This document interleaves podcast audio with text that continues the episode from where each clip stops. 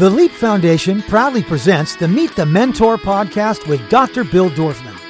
Dr. Bill is a TV host, New York Times best-selling author, two-time Guinness World Book record holder, fitness guru, celebrity cosmetic dentist, and philanthropist who founded the Leap Foundation. Here's Dr. Bill. Hey, Dr. Bill here. I'm getting ready for another exciting Meet the Mentor. Um, also, I'm getting ready to go to Paris with my kids. We do our annual epic vacation. And uh, we were torn between Paris and Croatia, and Paris won. So Paris and the south of France. So I will be there next week. Um, Leap.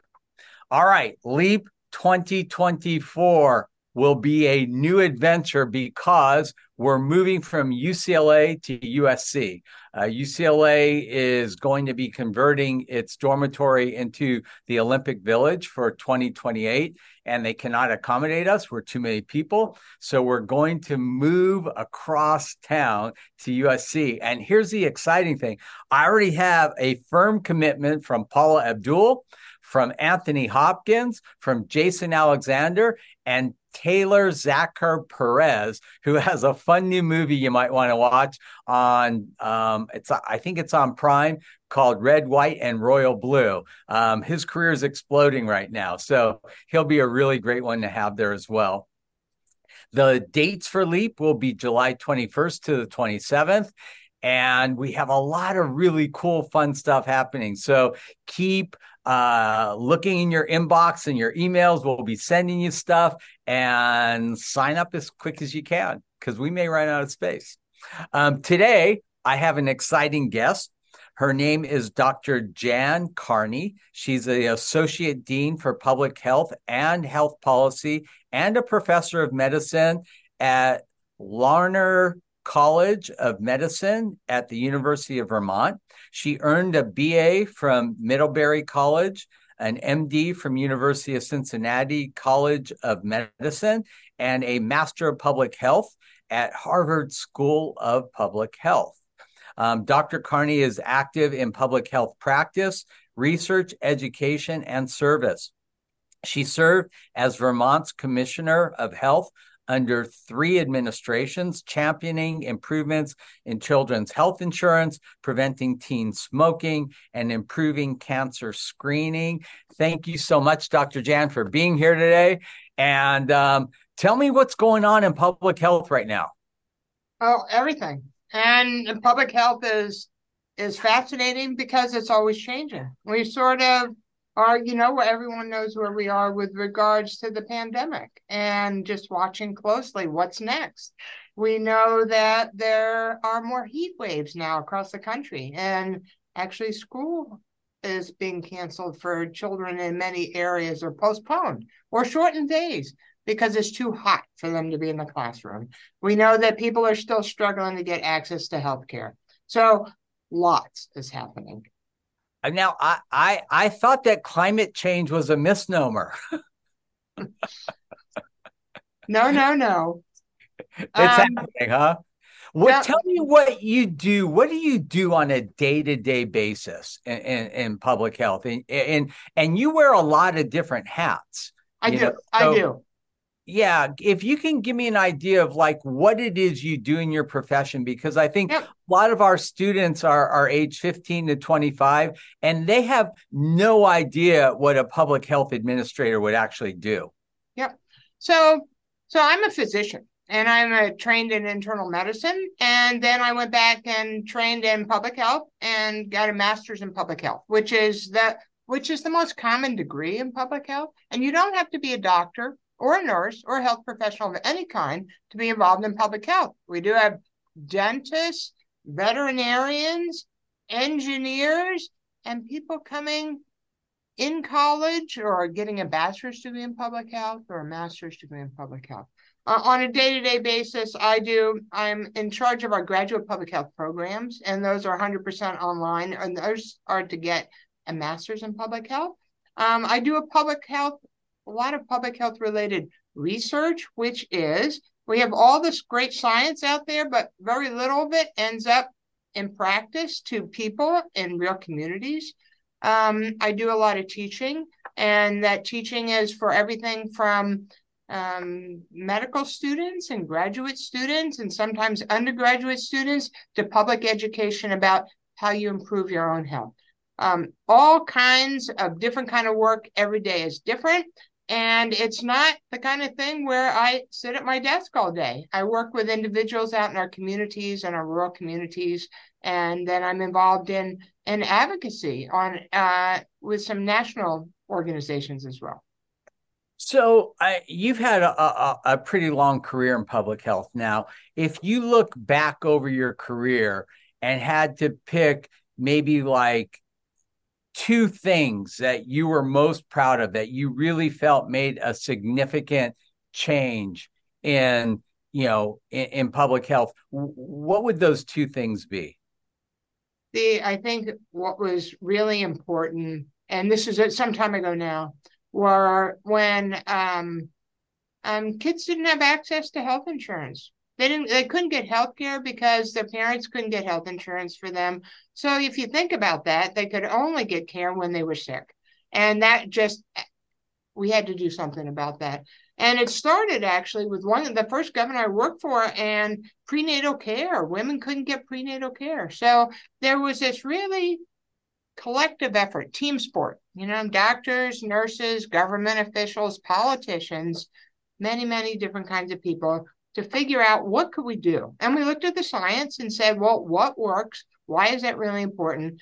And put together um, a way to expand financial access to healthcare first for pregnant women and children under the age of six. And then the next governor came in and built on that and expanded healthcare to all kids up to the age of 18 through Medicaid.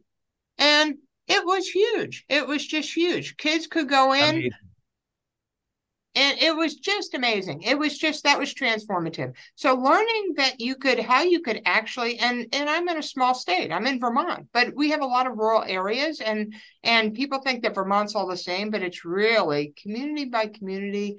Um, we we have many challenges, everything from the, the muddy roads in the spring to the, the snowy roads in the winter, those kinds of things. So figuring out how to actually do that and get kids connected with local practices and making people aware that that was happening. That was absolutely in my view transformative. That would that be yeah, that I mean, probably one of the biggest things. You you save kids lives you know and that's that's right. that's, that's the most gratifying thing you could do. Um, give us one more example please. Yeah uh, i mean i think that so i finished that and that's really public health practice. So i was a political appointee for three different governors two parties over almost 14 years and working in that environment and working directly with our legislators and and and learning about that and developing those relationships um, it was it was eye opening. I would say then I came back to to UVM full time. I've been I'm a teacher here for a long time, but but one of the things I meant I noticed is that Vermont nowhere in Vermont we didn't have any public health education available. So a number of a few of us said we need to fix that. And so we developed our graduate public health programs here. They were the first in the Vermont. They were the first, the only ones here that are nationally accredited. And we developed them 100% asynchronous online to make them more accessible to people. And I would say um, that's something that we, we build it and there were the people in vermont who work in public health and want to work in public health could now come and get that essential public health education. Um, and so very proud of that and the people i work with on that. I can tell just from talking to you that not only are you passionate about what you do but you, you love what you do don't you? I absolutely love what i do. I, I am so happy that I discovered public health at a point in my uh, medical career that I could incorporate that and really engage with all kinds of health professionals, public health professionals, learn to work with all kinds of organizations in our communities to make people's health and lives better. And then when you integrate that with politics, it, it's like a, a whole new ball of wax, right? It is.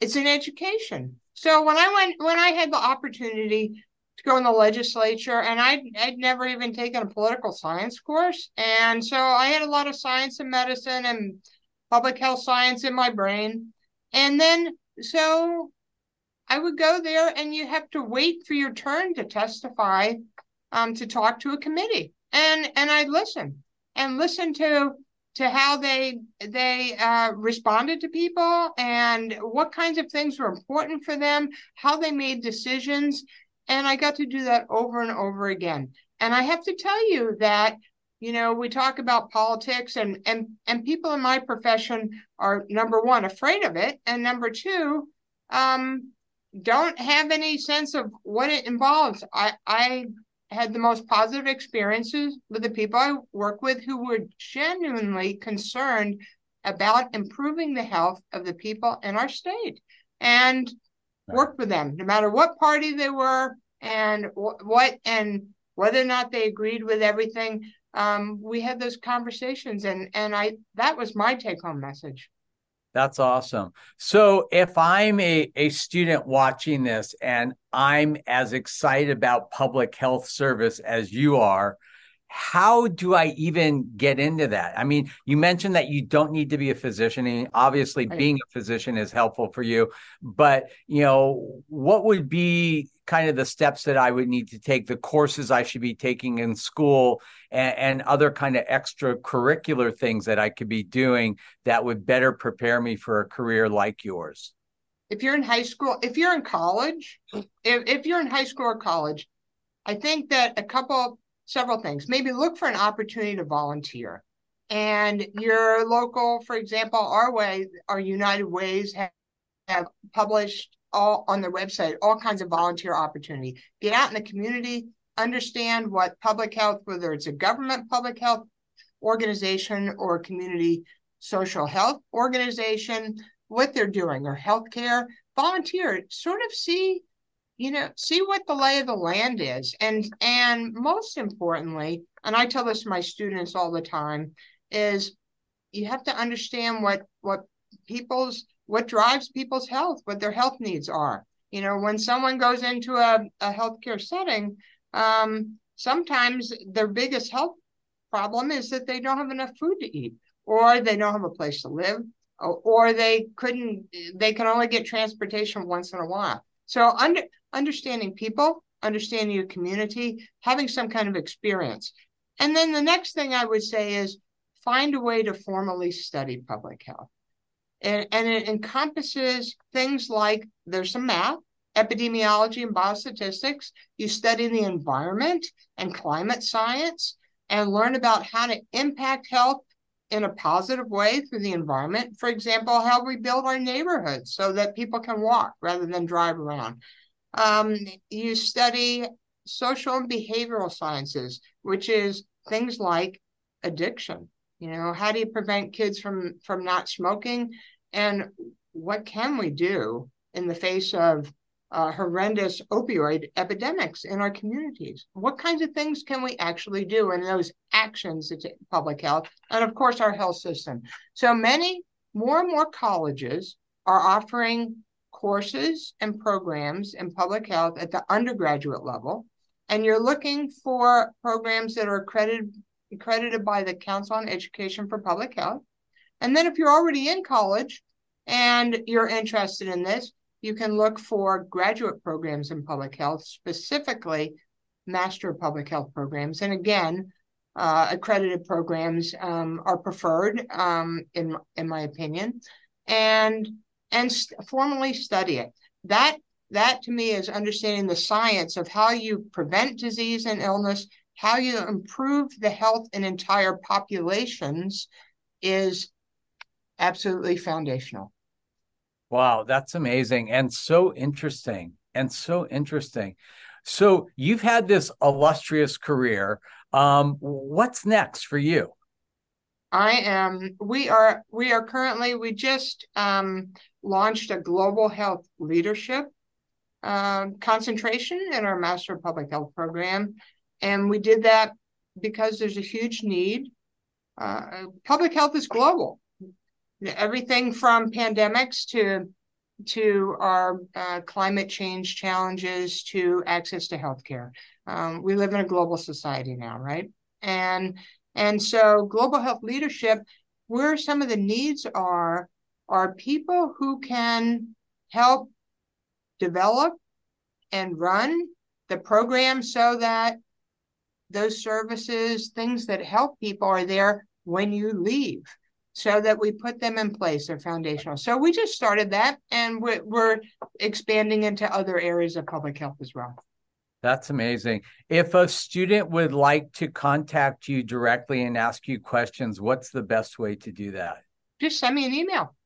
An email, and your email yeah. is? Uh, jan.carney, C A R N E Y, at med.uvm.edu. Um, I'm on LinkedIn. You can send me a message there. Um, but feel free to send me an email and I will email you back. Awesome. Well, Dr. Jan, thank you so much. That was amazing and very informative. And um, I really appreciate your time. Thank you very much, Dr. Bill. All right, Dr. Bill, over and out. To learn more about the LEAP Foundation, go to leapfoundation.com or find us on Facebook at facebook.com slash Leap Foundation or on Instagram at Leap Foundation. Listen to the Meet the Mentor podcast with Dr. Bill Dorfman on Apple Podcasts, Google Podcasts, Spotify, Stitcher, or wherever you listen to your favorite podcast. This podcast is a part of the C Suite Radio Network. For more top business podcasts, visit c-suiteradio.com.